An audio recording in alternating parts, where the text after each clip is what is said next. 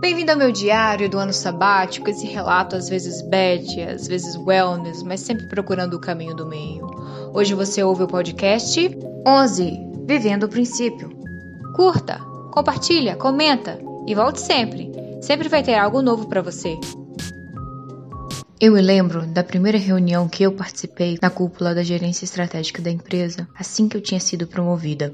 Já estavam todos na sala para começar a reunião. E de repente, um dos meus pares me assedia moralmente de uma forma completamente gratuita. Eu fiquei paralisada.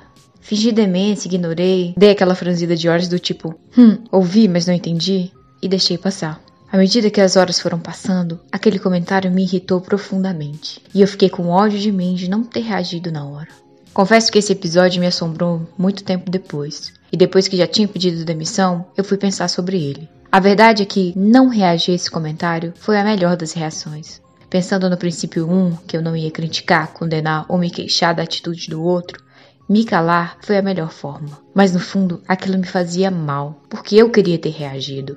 Hoje, pensando sobre o princípio 1 e as indicações dos autores Dale Carnegie e Thich Nhat sobre a compreensão, ver o outro e cogitar por que ele é assim ou por que ele reagiu assim, eu pude perceber todo o cenário. Eu era mulher, eu era jovem, recém-chegada à empresa e com toda a confiança do gerente geral. Eu representava uma ameaça para esse gestor. Não uma ameaça direta, mas uma ameaça ao que ele entendia que era um ambiente seguro para ele um ambiente machista, de velhos, calejados e sem muita proatividade. Percebi que a resposta dele veio de um lugar de insegurança. Ele estava falando do próprio medo dele e não diretamente de mim.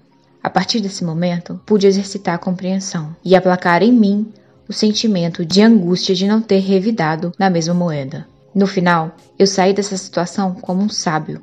Eu queria ter agido como um guerreiro, mas eu exercitei a sabedoria. A raiz do assédio é a própria segurança de quem assedia. Mas assédio não se responde com assédio. Opressão não se responde com opressão. Qual a melhor estratégia para combater o assédio? Não seja passivo, seja ativo, com compreensão, com sabedoria e com fala correta.